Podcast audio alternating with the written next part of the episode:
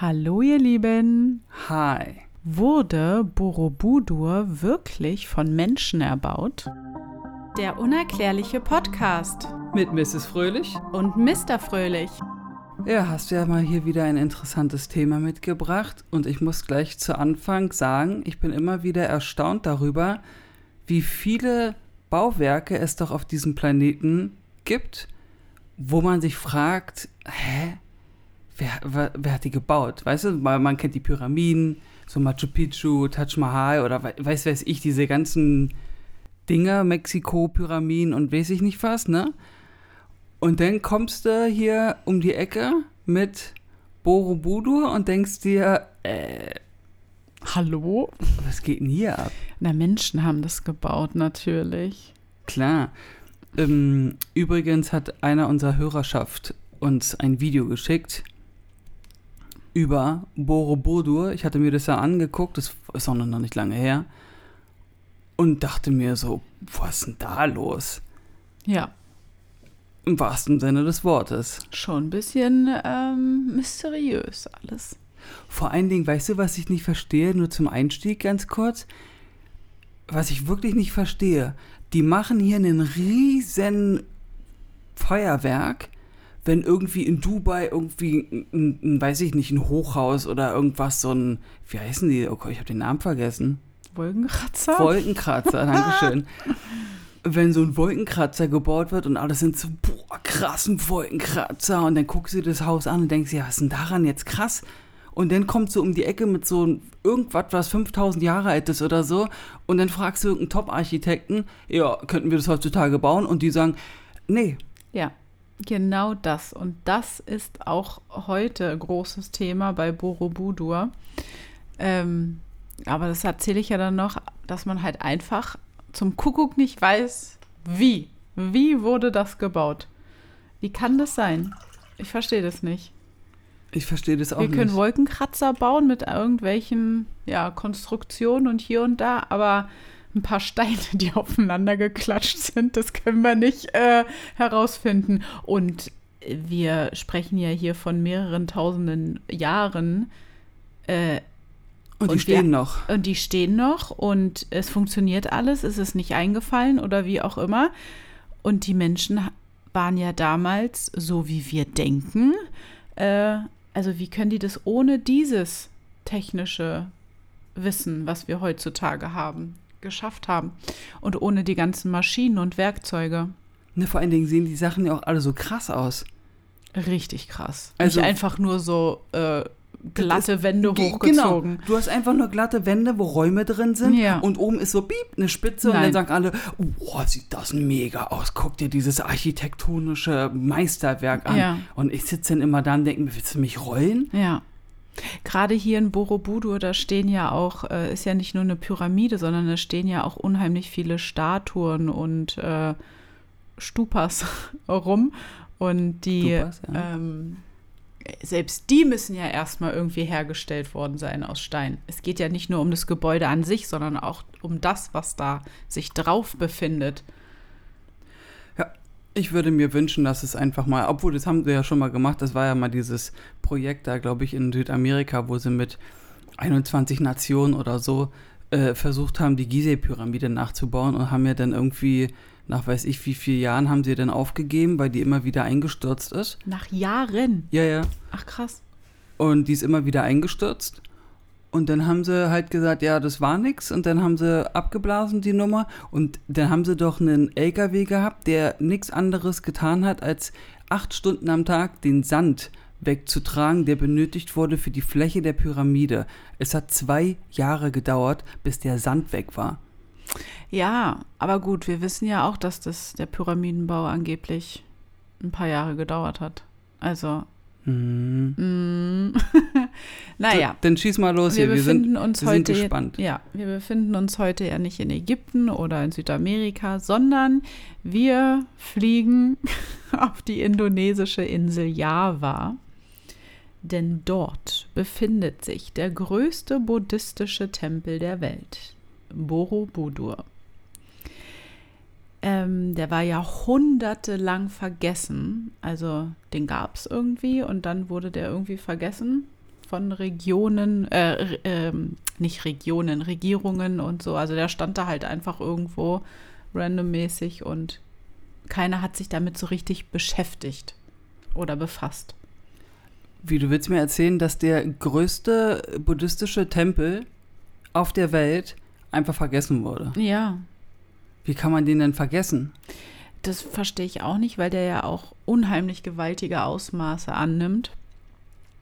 Und äh, tatsächlich ist er heutzutage die meistbesuchte Touristenattraktion in Indonesien. Namaste. Ja. Ähm, also er erscheint, ihr müsst euch wirklich Bilder angucken, aber das macht er sowieso. Ja. Sonst, äh, man muss ja irgendwie eine Vorstellung davon haben. Und wir laden ja die Bilder auch hoch. Ich wollte gerade sagen, natürlich könnt ihr alles auf unseren Social-Media-Kanalen finden, bei denen ihr gerne mal vorbeischauen könnt und uns mal ein Like da lasst, dann äh, wachsen wir und dann tut ihr uns ja auch was Gutes. Das stimmt. Als ja. Unterstützung. Das stimmt. Das wäre was. So, also diese Dimension werdet ihr dann sehen, was dieser Tempel eigentlich alles einnimmt, wie er ähm, aufeinander gestaffelt ist, würde ich jetzt mal sagen. Ähm, und das wirkt umso mehr, wenn man wüsste, wie der Tempel eigentlich ge gebaut wurde. Also so ein bisschen ein Verständnis davon werde ich noch erklären, aber es ist halt alles sehr komisch, wenn man bedenkt, wann und zu welcher Zeit er erbaut wurde. Weißt du, woran mich dieser Tempel erinnert? So ein bisschen? Nee. Falls ihr alle mal am Strand oh, gewesen sein solltet oder mal wart oder jetzt demnächst sein werdet, kennt ihr das doch alle auch, auch aus der Kindheit, dass man so Tropfstein ja. Berge mit dem Sand am Wasser so macht, ne? Ja, stimmt. Und so finde ich, haben diese buddhistischen ja. Tempel, also auch in Thailand und so, die haben voll diesen Style, als ob das aussieht wie so getröpft. Also überall diese kugelnartigen ja. von weitem, wenn man nicht genau hinguckt. Genau, ja. als ob das echt so aussieht, als ob die das so erhitzt haben, dass sie das mit so einer Tröpfelsteinmaschine gemacht haben. Oh, das ist ja eine richtig krasse Hypoth äh, Theorie jetzt. Ja, das sieht halt so aus. Ja ich werde dieses Jahr am Strand so ein Ding bauen und dann mache ich ein Foto davon und poste das. Im Vergleich dann mit Borobudur. Im Vergleich zu Borobudur. genau. Ähm, diese ganze Tempelanlage nimmt so eine 2500 Quadratmeter Fläche ein. Und ähm, die pyramidenartige Konstruktion ist es ja auch, die ist 29 Meter hoch, ist natürlich jetzt nicht vergleichbar mit Gizeh. Die hat, äh, glaube ich, 140 oder so. Ich glaube 200. Nee. oder glaub, 100, ach, 134. Irgendwie so, genau. Also 29 Meter, 140. Aber trotzdem müssen wir uns mal vor Augen führen, wie hoch sind bitte 29 Meter. Der ist schon groß. Ist schon hoch. Das ist schon krass. Also da kann man schon von Aufstieg nennen, wenn man da hochgeht. Ja. Ähm, und es befindet sich im Dschungel wie ich schon sagte, auf der Insel Java. Diese Tempelanlage, diese pyramidenartige Konstruktion, also irgendwie muss ja irgendwas mal damals gewesen sein, vor ein paar tausend Jahren, dass irgendwie die Pyramiden voll äh, am Start waren, ne? Also modern waren oder das ist jetzt die neue Art zu bauen, wir müssen pyramidenförmige Sachen bauen. Das neue Kapitalanlage. Das wirft auch schon wieder so die Frage auf, ob hier überhaupt mal Menschen, ob das nicht wirklich andere Leberart, leberartige Wesen waren, Leberart, ja. die einfach, bei denen waren halt diese Formen, diese geometrischen Formen irgendwie total am Start. Modern. Modern. Der Geo-Style. Nee, wirklich, aber das ist jetzt gerade, ich weiß auch nicht, warum ich jetzt erst auf diese Idee komme, diese Frage mir selbst zu stellen. Warum wurde das eigentlich so gebaut? Weil Warum hatten die nicht einfach ganz normale Hütten? Du hast einen Würfel mit einem Dach oben drauf und fertig und da drin hast du gelebt. Warum baut man das so? Und, und dann ist wieder das Ding, ja, das hat man für die Götter gebaut.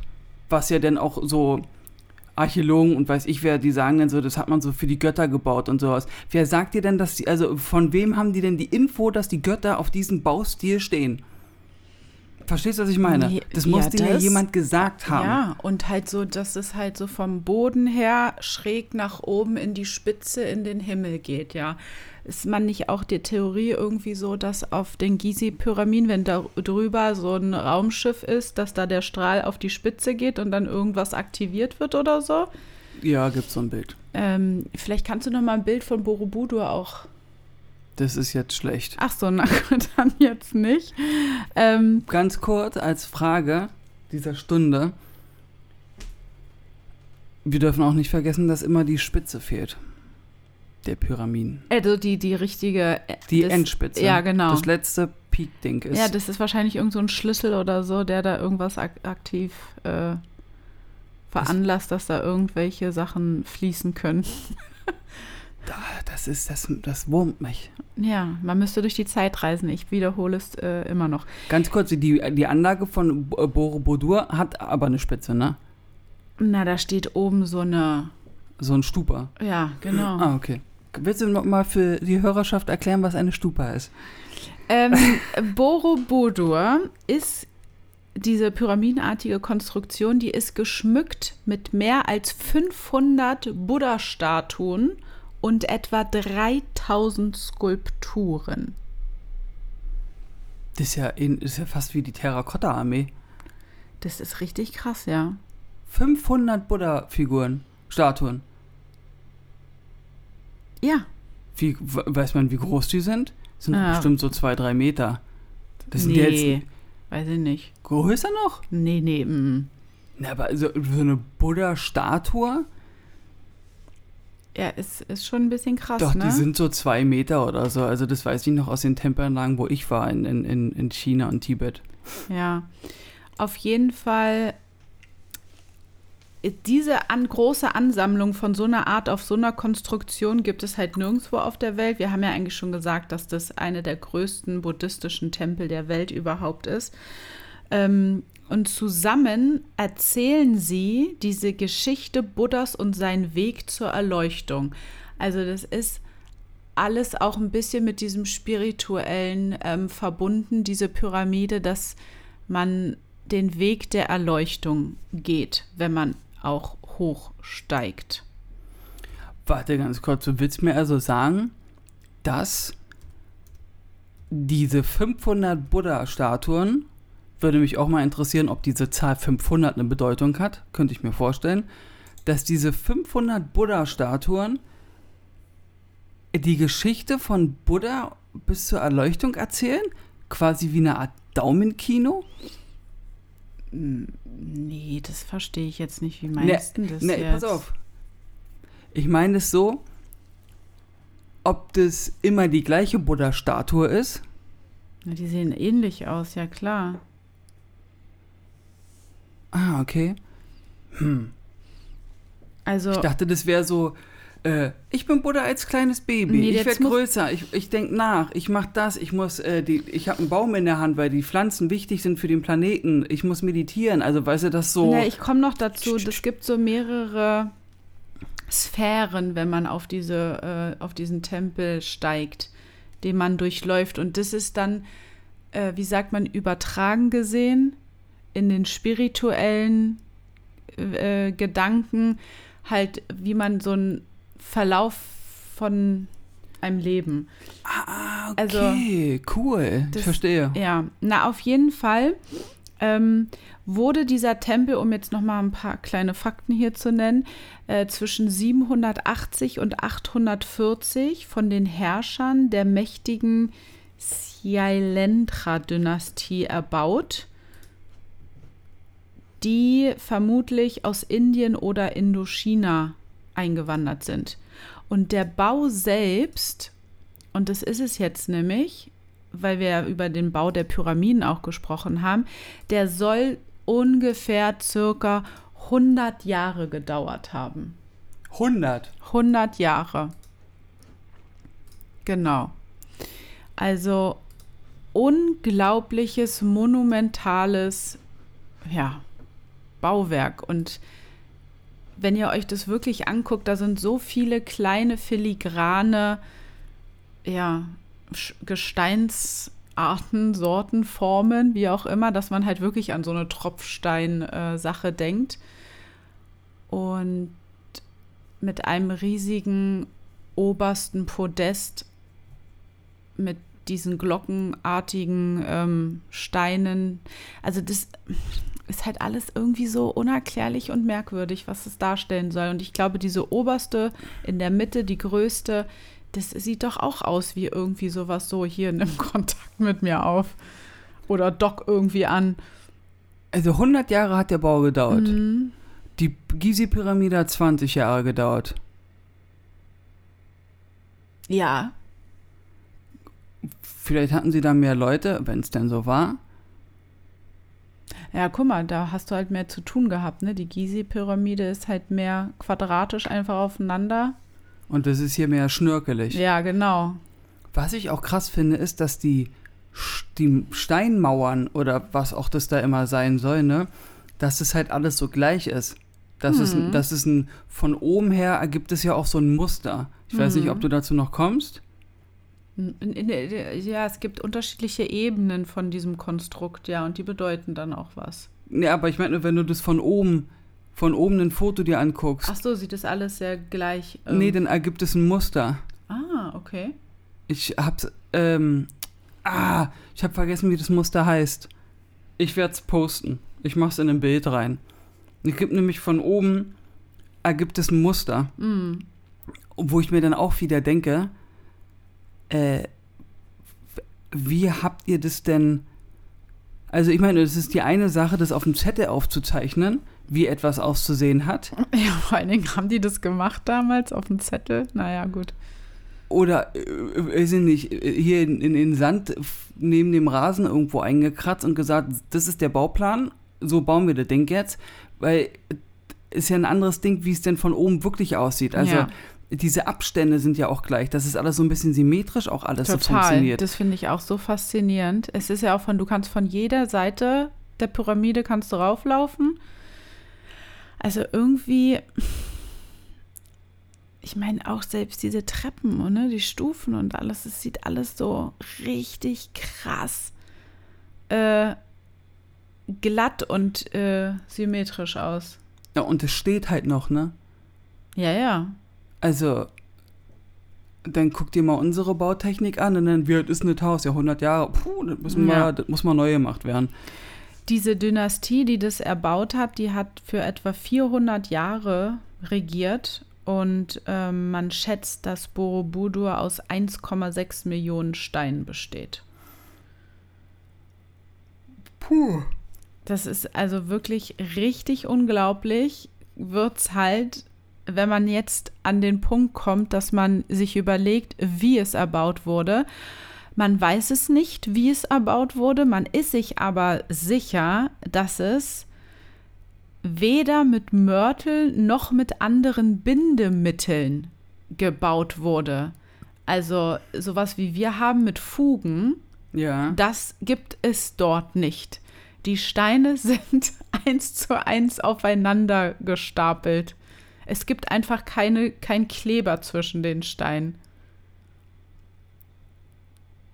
Ja, Das, muss ja dann heißen, dass die ja glatt gemacht werden mussten, damit die passen. Dass die exakt aneinander passen und nicht wegrutschen oder gewisse, ich weiß nicht, Natursachen aushalten können. Es ist aufeinander gestapelt und ineinander gesetzt. Ne, vor allen Dingen, das Krasse ist ja auch, es ist ja nicht nur eine Seite, die glatt sein muss, es müssen ja alle vier Seiten glatt sein.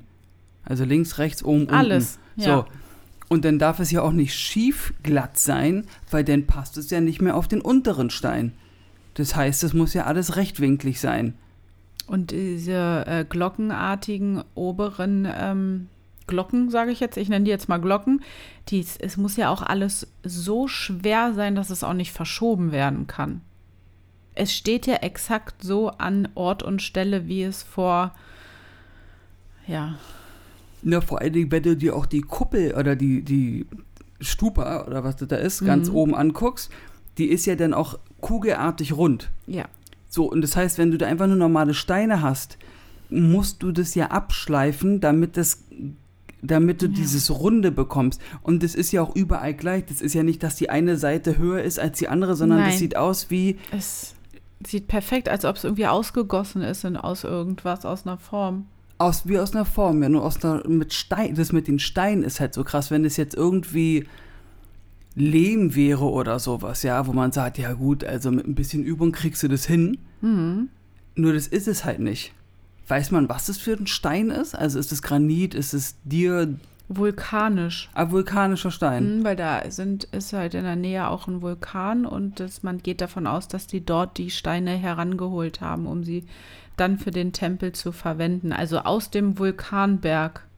Rausgeschlagen. Ja. Okay, dann besteht also die Möglichkeit, dass der Vulkan vielleicht auch mal ausgebrochen ist, so ein bisschen. Ja. Und da so leichte Erdbebenatmosphäre. So, und das Ding steht halt immer noch da. Und man nahm auch diese Ebene, das ist die Kedu-Ebene als Grundbaulage, dort wo dieser Tempel sich befindet, weil sie bei den Buddhisten wie auch bei den Hindus als eine sehr fruchtbare Region ähm, galt und damit auch heilig war.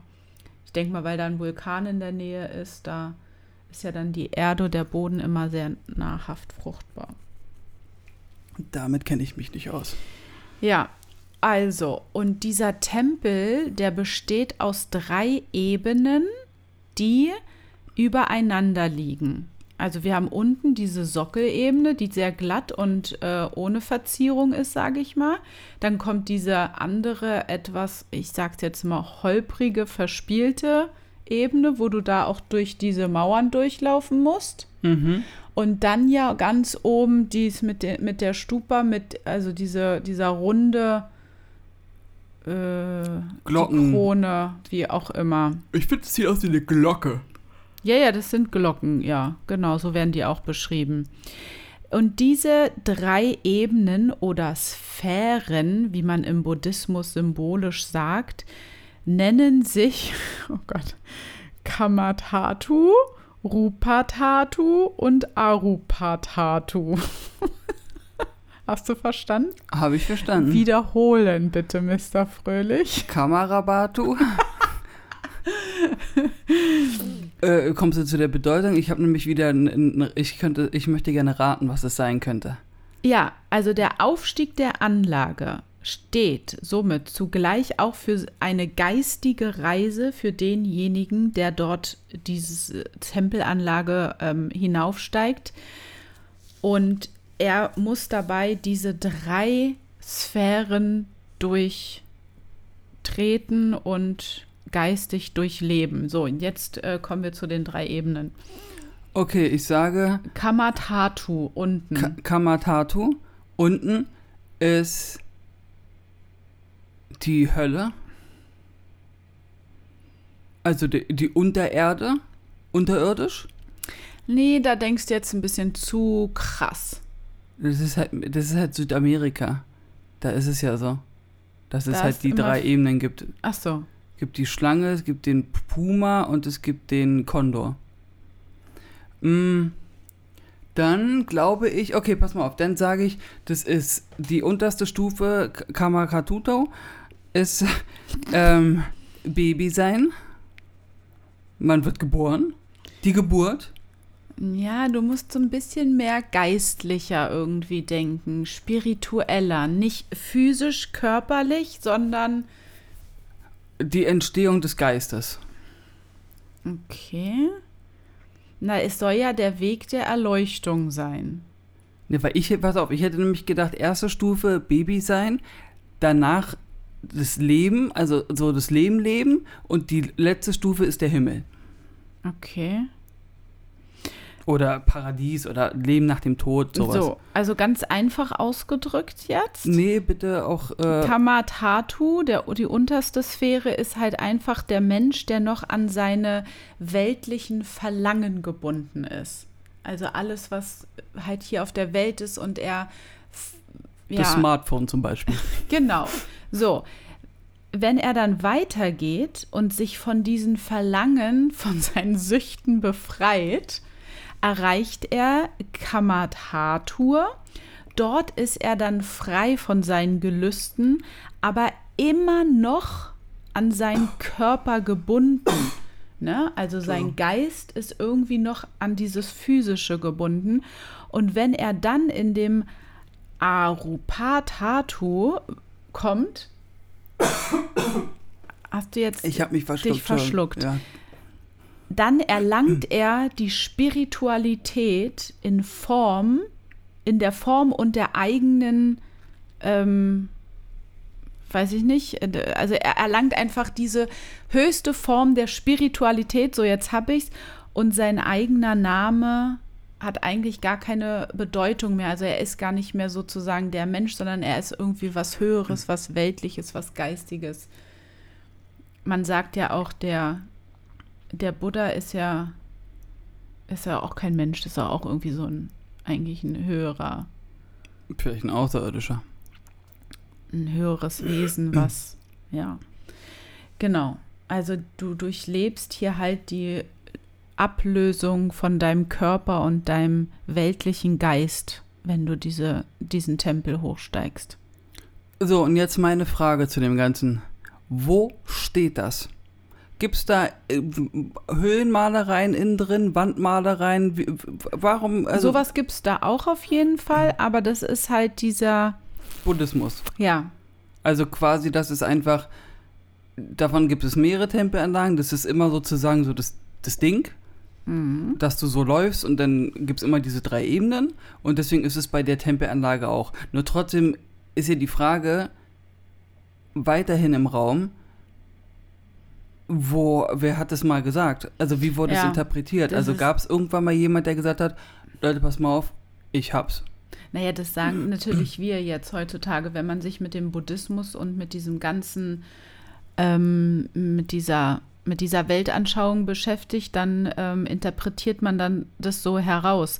Aber auch die Statuen und die Skulpturen, die da ringsherum, die sollen auch so ein bisschen dieses, diese Sphären beschreiben. Ja. Ähm, aber ich hatte ja am Anfang auch schon gesagt, dass diese Anlage ja mal in Vergessenheit äh, geraten ist, dass man sich damit gar nicht irgendwie groß weiter beschäftigt hat. Ähm, denn im 15. Jahrhundert konvertierte nämlich ein großer Teil äh, von Javas Bevölkerung zum Islam. Und damit war dann halt in dieser Region natürlich der Buddhismus und diese Weltanschauung nicht mehr da, weil man halt an was anderes glaubte. Und dadurch ähm, ja, war das halt so ein Bauwerk, was irgendwo im Dschungel steht, aber sich keiner mehr großartig damit auseinandersetzte. Wie kam es denn dazu? Na, durch einen Machtwechsel, Aha.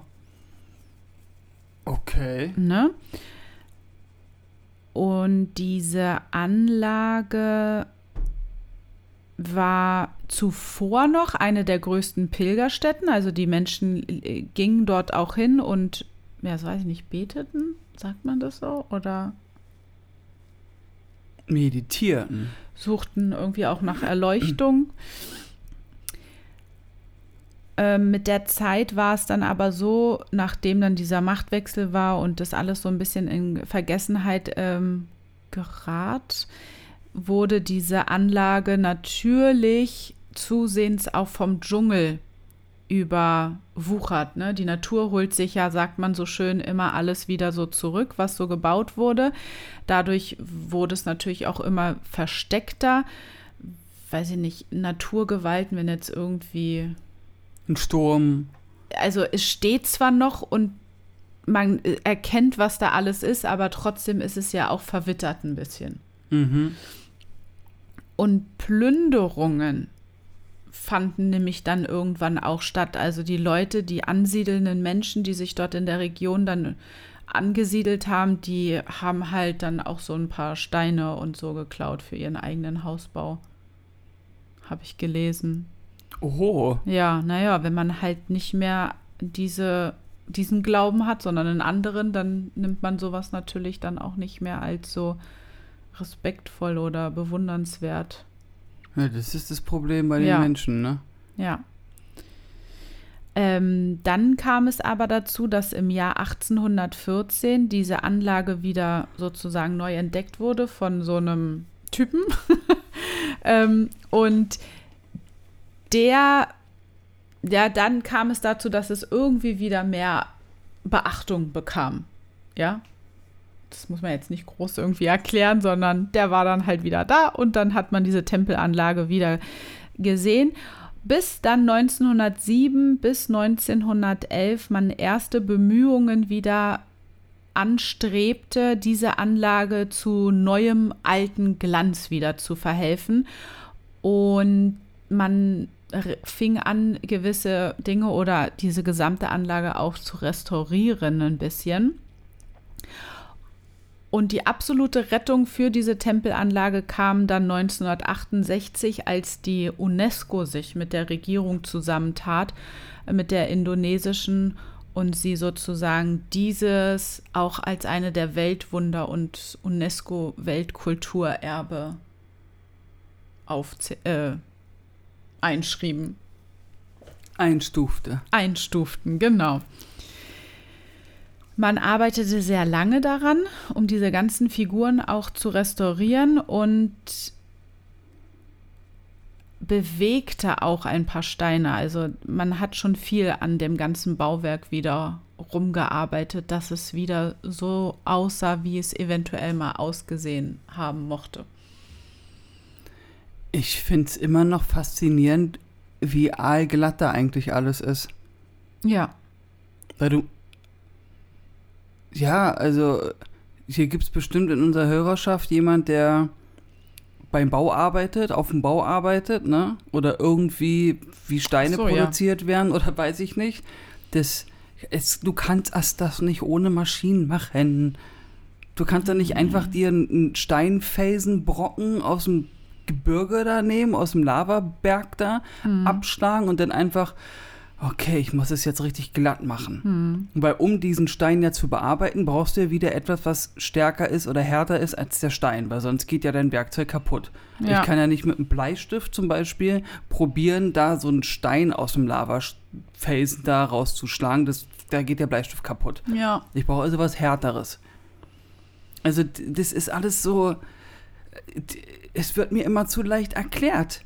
Also das ist einfach so, naja, und mm, weißt du, also das ist halt dann einfach immer da. Und wenn man dann anfängt, das irgendwie zu beäugeln und zu sagen, ja Leute, aber ich meine nur, lass mal die Form äh, oder lass mal diese Anordnung der Mauern, lass es mal beiseite, wie die Stufen stehen, dass du von allen vielen Seiten, die Ebenen, lass das mal alles erstmal beiseite und lass uns mal mit ganz von vorne anfangen. Und zwar, wie haben die die Steine in die Form gebracht? Ja. Und danach gucken wir uns den Rest an. Aber ja. erstmal, das muss doch geklärt werden.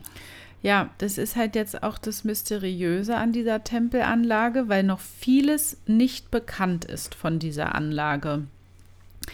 Was war auch der eigentliche Name von dieser Anlage? Na, eindeutig Bo war die. Bodur haben ja nur wir heutigen, in Anführungsstrichen, Menschen ihm gegeben. Es gibt keine Inschriften oder Bücher über die Herkunft oder Entstehung, die das exakt erklären, also wie diese Tempelanlage auch mal hieß. Einige sagen, dass der Name von Samara Bukaravas äh, kommt, der irgendwie auch so eine äh, Übersetzung hat wie so Bergrutsch, ne? weil das ja so so stufenartig runtergeht. Bergrutsch. Das heißt also, die Pyramiden sind auch, ist auch ein Bergrutsch. Ja.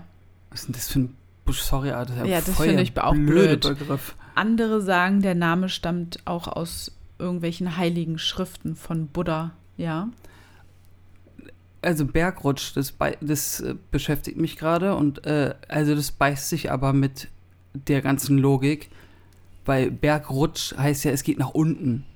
Und hier ist eigentlich, und dass man nach oben geht. Hier ne? geht es ja, ja, nach oben, genau wie bei den Pyramiden. Ich meine, die Grabkammern, die Königskammern und sowas von den Pyramiden sind ja auch nicht im Keller, ja. sondern oben. Ja.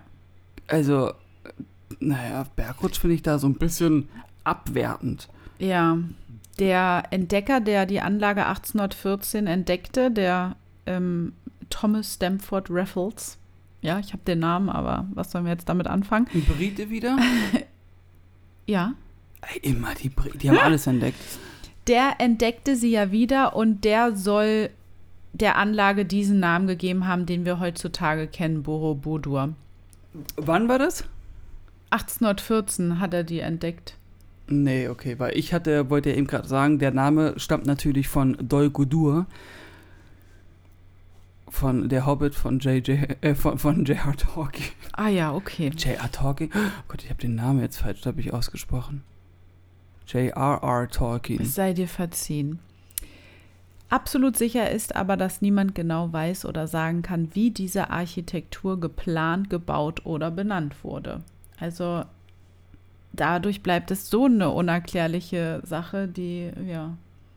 Ich möchte meine vorherige Aussage revidieren und nicht sagen, lass uns anfangen, wie die die Steine gebaut, äh, in Form gebracht haben. Ich, weil du gerade gesagt hast, den Plan, du hast vollkommen recht. Wie, also, wer saß da? Wer saß da? Ja.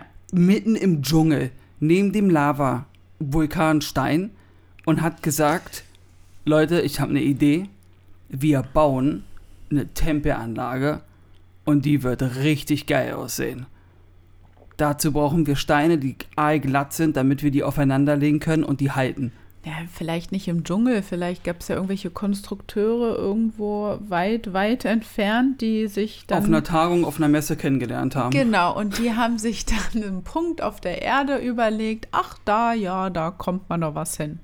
Und dann hat der eine zum anderen geflüstert, ey, guck mal am Nebentisch, ja, weißt du, wer das ist? Nee, der hat hier bei der Gizeh-Pyramide mitgeholfen. Ach so, ja. Richtig, lass mal mit ihm nachher ein Selfie machen. Ja, genau, das ist halt die Sache, ne? Die große Frage, woher kamen diese riesigen Steine und wie wurden sie vor allen Dingen an Ort und Stelle auch gebracht? Das ist ja nicht nur so, wie kann ich überhaupt riesige Steine aus dem Vulkangebirgs äh, Berg rausschlagen, sondern die müssen da ja dann irgendwie, das ist ja nicht genau neben dem Vulkan. Gut, wenn der Vulkan ausbricht, dann ist es auch eine Gefahr für die Anlage auf jeden Fall, wenn der die, ähm, diese, ist ja, glaube ich, säurehaltig, diese Asche, die da irgendwie auch ausgespuckt wird, alles. Ne? Das ist ja, auf jeden Fall ist es eine Gefahr für die Anlage, aber man sieht ja jetzt tausende Jahre ist nichts passiert, die steht immer noch.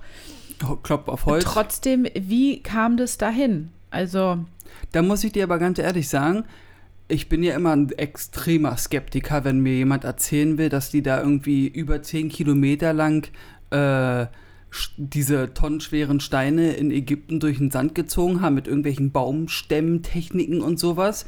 Da sage ich auch mal, Leute, also und mit Seilen gezogen, da hört es bei mir auf. Hierbei muss ich jedoch sagen, das ist halt ein Vulkanstein. Und die Steine sehen ja jetzt nicht so groß aus. Das sind halt viele, viele Steine. Ja. Wobei das bei der Gizeh-Pyramide mehr Steine sind. Die ist aber dafür auch größer. Nur hier kann ich mir schon vorstellen, dass die, dass die da irgendeinen Ochsen hatten oder einen Jack oder sowas. Ich weiß nicht, ob es Jacks in der Region gibt. Vielleicht ich habe absolut keine Ahnung. und dass die dann so einen Karren gespannt haben und dann haben die einfach diese Steine, wie auch immer sie sie bearbeitet haben, auf den, auf den Karren raufgelegt und dann hat der Jack oder das Rind oder der Ochse, was auch immer, das dahin gezogen. Das könnte ich mir schon vorstellen, weil die ja, sind halt nicht so schwer. Aber mit was haben sie angefangen? Ich meine, gelesen zu haben, dass die mit dem oberen, mit diesem Glockenstupers angefangen haben. Hm? Dass es vielleicht mal auch ein Berg war oder so. Ich, ach, Ach, das ist alles so aus mysteriös. Dem Berg geschlagen haben? So wie ähm, weiß. Michelangelo gesagt hat, ähm, dass er da diese krasse Statue aus dem, dass die schon die ganze Zeit da war, nur er hat sie aus dem Stein mhm. geschlagen. Mhm. Hm. Ja, nee, das geht mit dem Boden und so. Guck dir doch den Boden an, wo du langläufst. Das sind äh, verlegte Steine ja. die in, in, äh, auch in, einer gewissen Art und Weise gelegt sind. Ja. Das ist ja nicht einfach nur, in, wir, also wenn ich sowas verlegen würde, habe ich ja keine Ahnung von Konstruktur, von, dass es halten muss, äh, nicht Statistik, sondern wie heißt das andere? Wenn, wenn etwas. Wie? Na, wenn Analyse? Etwa, nee, wenn etwas stabil sein muss, heißt es star. Statik. Statik. ja. Oh Gott. The Brain äh, steckt mich mittlerweile an. Weißt du, ich würde ja, die Steine stimmt. einfach nebeneinander legen. Aber die sind da nicht nebeneinander. Die sind, weißt du, das wird immer so, einer so, einer so. Also die werden immer so andersrum gelegt. Ja. Und dass sie dann ein großes Quadrat ergeben und dann geht es so weiter. Ja. Komm erstmal auf die Idee. Woher hatten die, die das überhaupt das Wissen, dass sie das so bauen können? Genau, es haben sich auch heutige Konstrukteure, weiß nicht ob heutige oder vor, naja, ne, seitdem die wiederentdeckt wurde, rangesetzt und haben diese Anlage gezeichnet. Und dann fand man, so wie du schon gesagt hast, heraus, dass da irgendwie ein seltsames Muster ist. Aha. Ja. Und dann haben sie überlegt, wa- wa- was kann das denn sein? Und dann habe ich mir das auch angeguckt und dachte so, naja, da oben ist ja so ein Kreis irgendwie. Was erinnert mich denn an einen Kreis? Die Erde?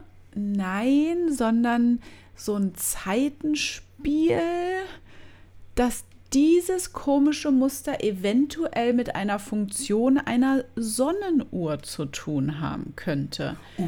So wie wir auch schon in Südamerika ja diese Sonnenpyramide da haben mit der Schlange, die ja auch äh, Zeit oder Sonnenzeit, wie auch immer, ähm, Na, immer wenn die, soll. die, die Herbst-Sommerwende kommt, dann geht die Genau. Schlange die Treppen runter oder hoch. Genau.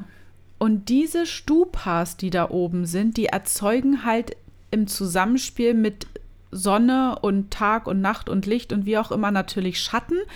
Und dann hat man sich so überlegt, gut, dann kann das ja damit zusammenhängen, dass dieses Spiel irgendwie die Aufteilung der Zeit halt deuten soll, ne? So eine Art Uhr, dass Also man so ein weiß, wie, wie, wie, ja genau, was gerade für eine Zeit ist, was für eine Tageszeit oder Jahreszeit es ist. Und das soll wohl für die Menschen, die dort gelebt haben, dann entscheidend gewesen sein, dass sie wussten, wann sie Anbau oder Ernte vollziehen müssen. Ideen von Wissenschaftlern und Konstrukteuren. Ich habe eher gesagt, also ich muss es jetzt mal ganz krass abwehren mit der Sonnenuhr, weil diese Stupas, das, also für mich erinnert es immer eher an irgendwas, was mit Glockenspiel oder wie auch immer zu tun hat, weil das ja eindeutig Glocken sein sollen. Ich finde es mit, dem, mit der Uhr auch zu menschlich gedacht, muss ich dir ganz ehrlich sagen. Weil ich kenne mich damit nicht aus. Vielleicht haben wir in der Hörerschaft ja auch einen Bauer, also der irgendwie dem- nicht auf dem- Wegen, ah, wegen Ernte und wegen Anbau. Ernte, so und Anbau und sowas, ne? Jetzt hier nicht irgendwelche komischen Anbau. War ein schlechter Witz. Mm, Das, da kennst du dich doch aus irgendwann. Also da weißt du ganz genau, okay, die Kartoffel ist jetzt äh, ready, die kann ich pflücken oder nehmen und dann ist die fertig. Da brauche ich jetzt nicht zu wissen, oh, wir haben erst September, nee, die kann ich erst im Oktober Ich rausziehen. glaube auch, das da ist doch Quatsch, das da- weißt du doch. Da gibt es andere Mechanismen, die man Das herausfindet, als jetzt sich auf so eine äh, Sonnenuhr äh, zu verlassen. Ich, also ich glaube wirklich, das hat eher was mit irgendwie so Glockenspielen oder spirituellem, weiß ich nicht. Also ich finde das alles sehr merkwürdig. Oder das sind halt alles irgendwelche komischen, gar keine Glocken, sondern irgendwie so, wo so Strahlen rausgehen. Dass sich diese Kreise vielleicht dann auch gedreht haben. Ich wollte gerade sagen, oder oder es dreht sich. Vielleicht ist es auch ein Nachbau von etwas, was sie gesehen haben. Vielleicht ist, ich habe gerade eine krasse Theorie. Ich habe eine krasse Theorie. Okay, schieß raus. Nee, hau raus. Jetzt wird's, jetzt wird's crazy. Das kam mir jetzt eben gerade erst. Jetzt stelle dir mal vor. Wir sind jetzt, wir sind hier beim unerklärlichen Podcast, da kann man auch mal ein bisschen crazy drauf sein. Pass auf, stell dir mal vor, du würdest in was für einer Zeit auch immer leben, ja, wo du jetzt hier einfach nur mit deinem Feldrock durch die Gegend läufst und Feldrock. und, und gut ist, weißt du? Und da ist keine Technik und gar nichts und so. Und dann bekommst du Besuch von außerirdischen Wesen, die vom Himmel kommen mit UFOs, mit Raumschiffen. Von welcher Seite aus siehst du denn dieses UFO? Na, von unten. Du siehst es von unten. Heißt, wenn du das nachbauen möchtest, baust du das von unten. Und jetzt stell dir mal vor, diese Tempelanlage ist einfach nur ein Raumschiff von unten und diese Stupa-Dinger ist einfach die Düse, der, da wo die, wo das Feuer rauskommt, wie bei einer Rakete. Ah, aber Dass dann das haben der halt Antrieb den ist. Kopf gebaut. Ja, weil sie ja nicht wissen, wie es von oben aussieht. Sie haben es ja nur von unten gesehen. Und vielleicht ist diese andere Stupa, die große, ein Beamer gewesen, mit dem die Außerirdischen wut, Fahrstuhl ähnlich auf die Erde erschienen sind. Wow, das bist ja voll in einem Hollywood-Film drin. Nee, aber das, du, du siehst es doch nur von unten. Ja, ja, ist ja richtig, stimmt. Und wer sagt Aber warum dann diese ganzen Statu äh, Statuen von Buddha und hier und da? Na, vielleicht sahen die ja so aus, die da aus dem Beamer rauskamen. Ach so, ja, stimmt ja. Und dann hat man einfach gesagt, okay, wir haben einfach vom Weiten, sehen wir einfach nur, dass da so Punkte sind, neben diesem Beamer-Ding und neben diesem Feuerqualm, der da rauskommt. Wir sehen das halt nicht vom, von nahen. Und wir sehen aber diese Aliens, die da rauskommen und sagen einfach, ey, wir bauen einfach euch zu denken, euch darum, weil ihr da rauskamt. Ja, das, ja. Ich hab's gelöst, Leute. Ja, also, Mic drop. Ich weiß gar nicht, warum alle Wissenschaftler immer so schräg sind. Jede Folge und wir lösen die Rätsel dieser Welt. Hört Fragt auf ein- uns. Fragt Ja. einfach uns, Leute, genau, und die Sache ist dann geregelt. wisst ihr Bescheid. So, wo war ich denn jetzt hier stehen geblieben? Jetzt hast du mich mit deiner neuen Theorie total aus dem Konzept gebracht, aber finde ich sehr cool. Danke, es tut mir leid. Schreibt ein Drehbuch und dann verfilmen wir das. Ja. Ähm, genau. Ähm, Anbau oder Ernte. Also kein Raumschiff, sondern Sonnenuhr. Ein weiteres Geheimnis des Tempels ist, und jetzt Leute oder ihr Lieben, ich habe mir einen immens langen Abschnitt durchgelesen über ein weiteres Geheimnis und er war super krass mathematisch und auf Englisch und ich bin mathematisch eigentlich ganz gut bewandert, muss ich sagen. Aber Englisch nicht. Aber Englisch gar nicht. ähm, es, ich ich habe es mehrmals mir durchgelesen und dachte mir so, nee, nee, tut mir leid.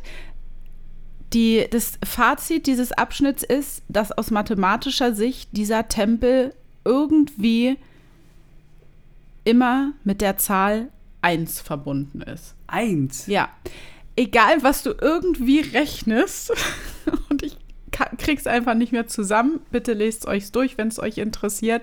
Es kommt immer irgendwas irgendwie mit einer Eins raus.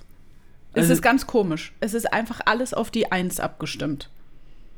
Also wenn du jetzt irgendwie, weiß ich nicht, ähm, da stand dann irgendwie drin, so das und das ergibt dann 10, 1 und 0 und hier ist 7 und da ist 3 und wenn das wieder zusammen ist, ist wieder eine 10, dann ist es wieder 1 und 0 und also so ganz merkwürdig. 1, was hat die Zahl 1? Du Ist sie nicht auch im, Bio, im bi, bi, biometrischen Code irgendwie enthalten, die 1? Ne, 1 und 0 ist, Ja, der, sag ich ja. ist der binäre Code. Ja, genau.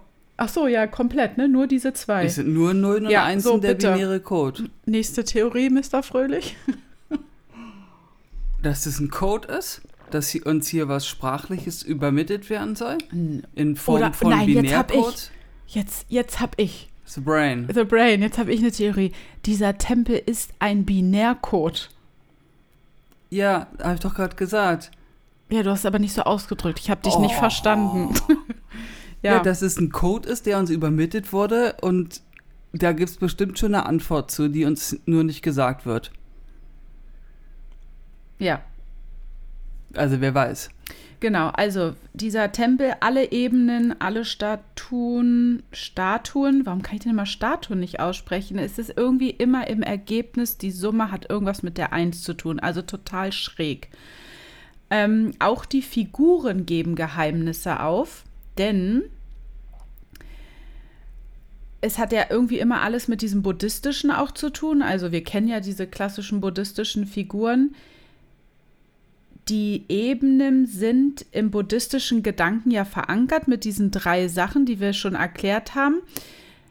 Das Konstrukt aus diesen Lebensformen, die weltgebunden sind, äh, gelöst oder frei dann am Ende, wenn sie ganz oben sind, aber ja irgendwie nicht den Tod finden, ne?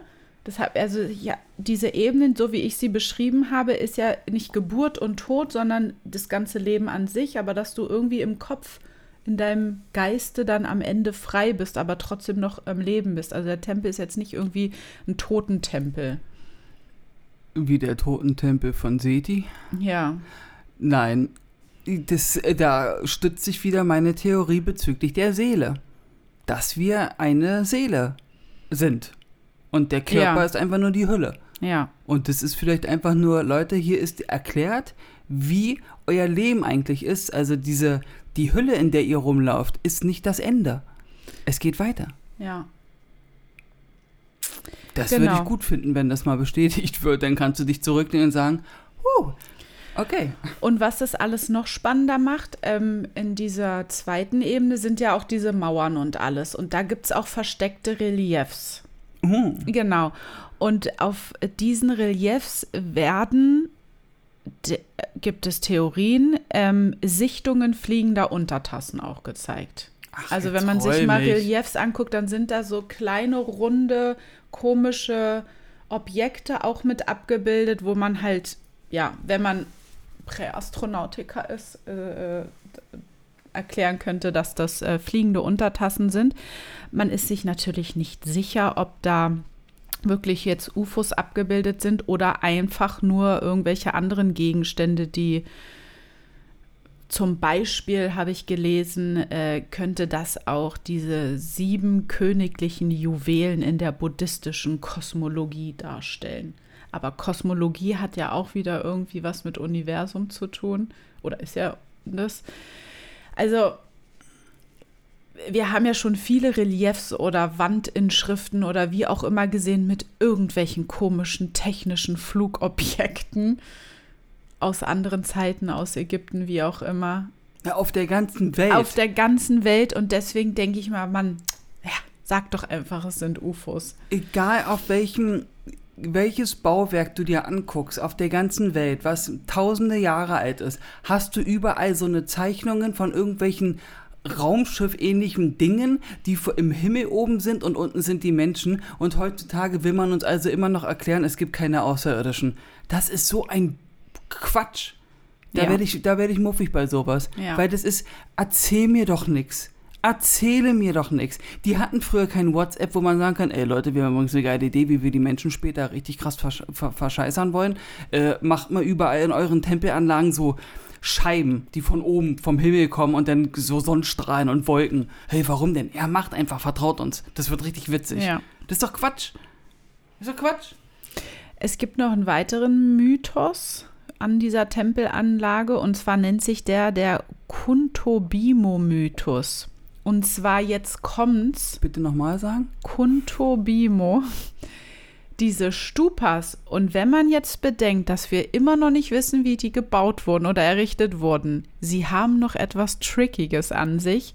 Es gibt hohle Stupas, wo sich eine Statue namens Kuntobimo drin befindet, die in der Dharma-Chakra-Position sitzt. Kannst du uns die bitte ganz genau beschreiben, die Position?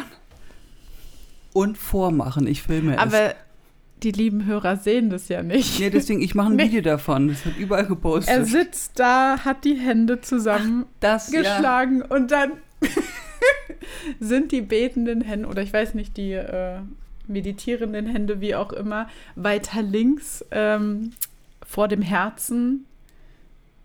Und ich hatte äh, gestern oder vorgestern Mr. Fröhlich diese Position gezeigt und er fand es so witzig, weil ich die erst mittig gehalten habe und dann auf einmal so nach links zum Herzen hingerichtet habe. Es sah wohl ein bisschen ähm, schräg aus. Der Legende nach erfüllt jeder, der diese Statue durch die Löcher der Stupa berühren kann, all seine Wünsche. Wir müssen da sofort hin. Und dann, ihr Lieben, solltet ihr dorthin gehen, beachtet, und das ist super wichtig, wenn ihr Wünsche erfüllt bekommen möchtet, die Männer müssen den kleinen Finger berühren und die Frauen die Zehen. Frag mich nicht, ich habe das recherchiert, so es stand in irgendeinem Text. Oh, ich muss den kleinen Finger berühren, wenn ich da durch diese Stupa.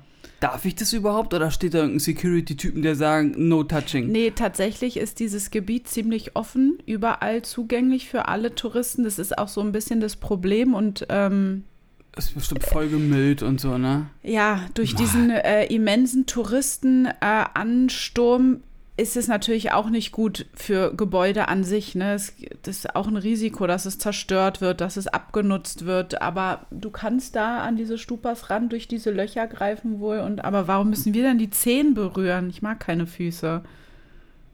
Das weiß ich nicht. Wir Frauen. Weiß ich nicht. Ja, das ist immer, das ist, das äh, macht mich auch immer muffig. Es nervt, dass du immer, dass alles immer vollgedreckt war.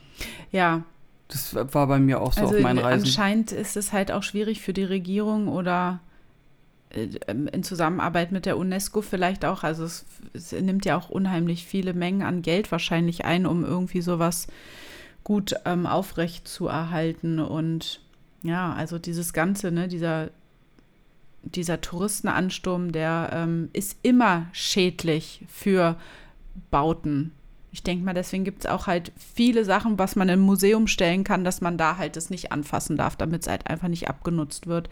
Aber wie willst du das hier bei einer 29 Meter hohen Pyramide machen?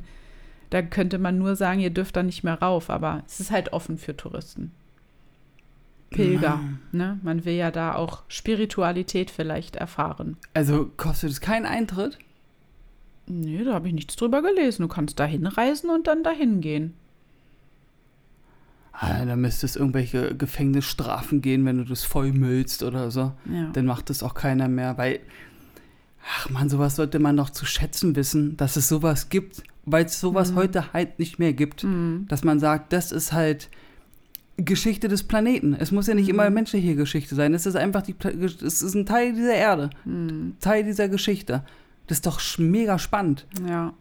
Es gibt auch mehrere Reliefs, so wie ich schon erwähnte, wo halt Sachen abgebildet sind. Und es gibt auch ein paar versteckte Reliefs.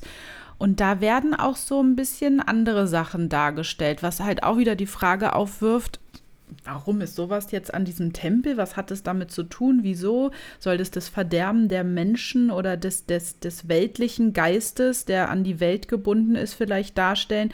Weil es werden auch so, hm, wie stand es da, so Kriminalszenen dargestellt.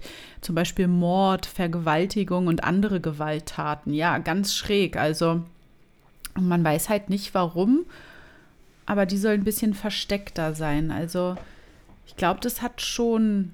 Die Sünden der Menschen. Ja, und wenn du immer noch, wahrscheinlich sind die am unteren Ende, genau, äh, am, am Fuße des Tempels, genau, sind diese Reliefs mit diesen bösen äh, Sachen. Genau, weil da ist ja dein Geist noch an die Erde, an dieses Weltbild gebunden und so, wie die Menschen sich verhalten. Und ich glaube, umso höher du steigst, umso mehr du dich von diesem Ganzen löst, wirst du halt besser, deine Seele wird freier und ähm, ja, nicht mehr so böse. ja. Das kann gut sein.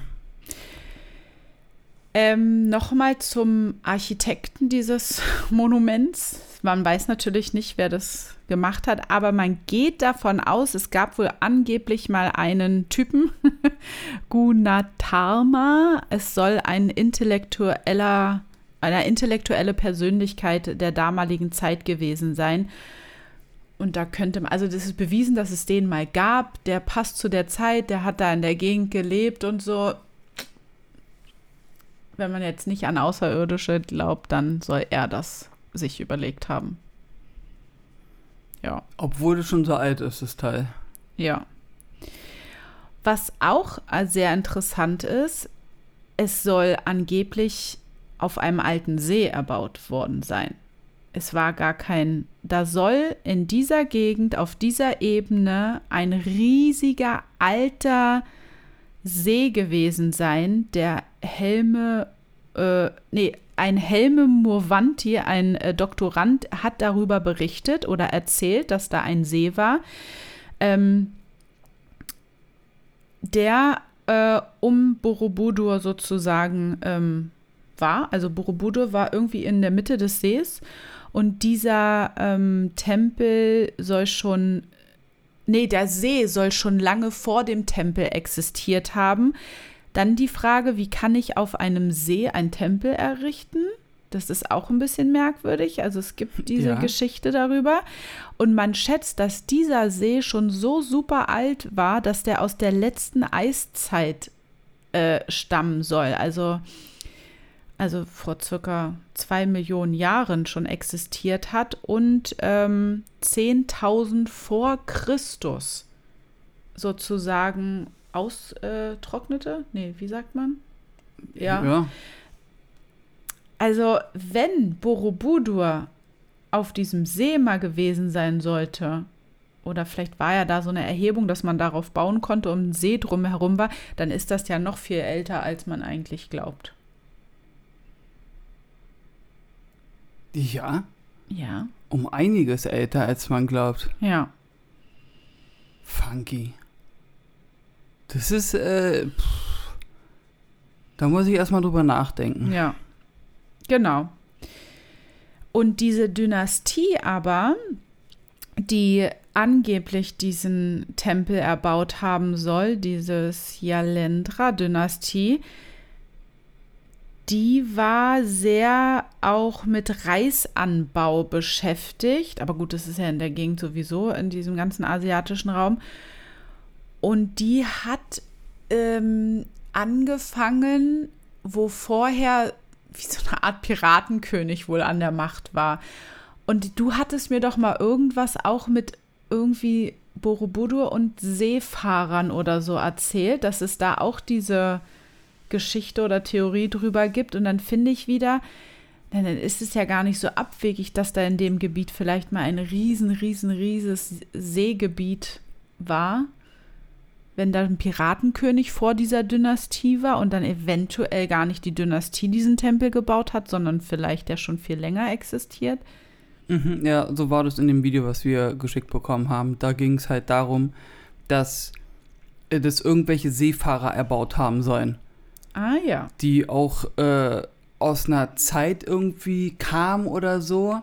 Also das ist so, diese Seefahrer kamen aus einer Zeit und man sagt, dass Boro, Borobudur aus einer anderen Zeit kommt und es passt, also es passt halt einfach gar nicht zusammen, dass es es, ist, es soll viel, viel, viel älter sein, als man denkt. Genau, Genau. Dass das man, dass man halt sagt, nee, und die hatten denn auch, diese Seefahrer hatten noch einen gewissen Bau, Baustil und mhm. man weiß auch nicht, woher die den hatten und sowas. Und die haben wohl sowas öfter gebaut und wurden immer wieder gesehen und so. Und die haben da irgendwie, ach, ich krieg das nicht mehr genau zusammen mit diesem Video. Es hat halt irgendwie nur Tage gedauert, dieses, diese Tempelanlage zu bauen. Nur Tage? Tage. Ja, die müssen ja dann irgendwelche krassen magisch, äh, irgendwelche Fähigkeiten gehabt haben. Die, die waren vom Fach, die waren richtige ja. Profis. Ja, also ganz spannend dieser Tempel. Ähm, vieles Unerklärliches, was einfach man heutzutage nicht weiß, wie, warum, weshalb, wieso. Aber es ist eine Reise wert. Es gibt auch ein Buch über Borobudur, geschrieben von einer Frau. Jetzt, äh, ja, kann man mal googeln es ist, glaube ich, eine Reise wert, weil wenn man dort hochsteigt und man müsste früh, früh losgehen, weil wenn man sich den Sonnenaufgang von Borobudur anschauen möchte, ist dieser wohl unglaublich magisch. Da gibt es hm. auch Bilder im Internet. Man muss allerdings um 4 Uhr morgens den Aufstieg angehen von Borobudur, also noch im Dunkeln losgehen. Und wenn sich dann die Augen auch, also wird in diesem Buch so ein bisschen beschrieben, wenn die Augen sich dann an die äh, Dunkelheit gewöhnt haben, dann sieht man halt irgendwie, also es soll so, so magisch wirken, wie als ob man auch so Blumen sieht und man hört die Rufe von den Buddhas, die in der Umgebung in einem Tempel sozusagen ihre Laute machen, dieses ja, mal, ja. irgendwie Kehlkopf, so, ja, Kehlkopfgesang. Genau, Kehlkopfgesang. Ähm, und wenn man dann ganz oben angekommen ist, ist man bei dieser zentralen größten Stupa, die ja von diesen ganzen kleineren umgeben ist, und sich dann nach Osten richtet, ist das wohl einer und ja, einer der schönsten Sonnenaufgänge, die man auf der Welt sehen kann. Schön. Und damit schließen wir diese Folge. Mit einem wunderschönen Sonnenaufgang. Ja. Also reist nach Borobudur und schaut euch's live an. Und steht um 4 Uhr auf und schickt uns Videos und Fotos. Ja, wenn man Bitte. da ist, muss man das wahrscheinlich machen, aber ich glaube, äh, sich die Reliefs, diese Statuen, diese Stupa, das ist schon, es gibt ja unheimlich viele Bilder von Touristen auch im Internet und so. Also ja, ja. ist schon ähm, sehr spannend, sehr mysteriös, unerklärlich. Ja. Ein tolles Thema. Ja. Vielen Dank dafür. Wir hoffen, euch geht's gut. Bleibt gesund und munter, habt Spaß am Leben und wir hören uns nächstes Mal wieder. Bye, bye.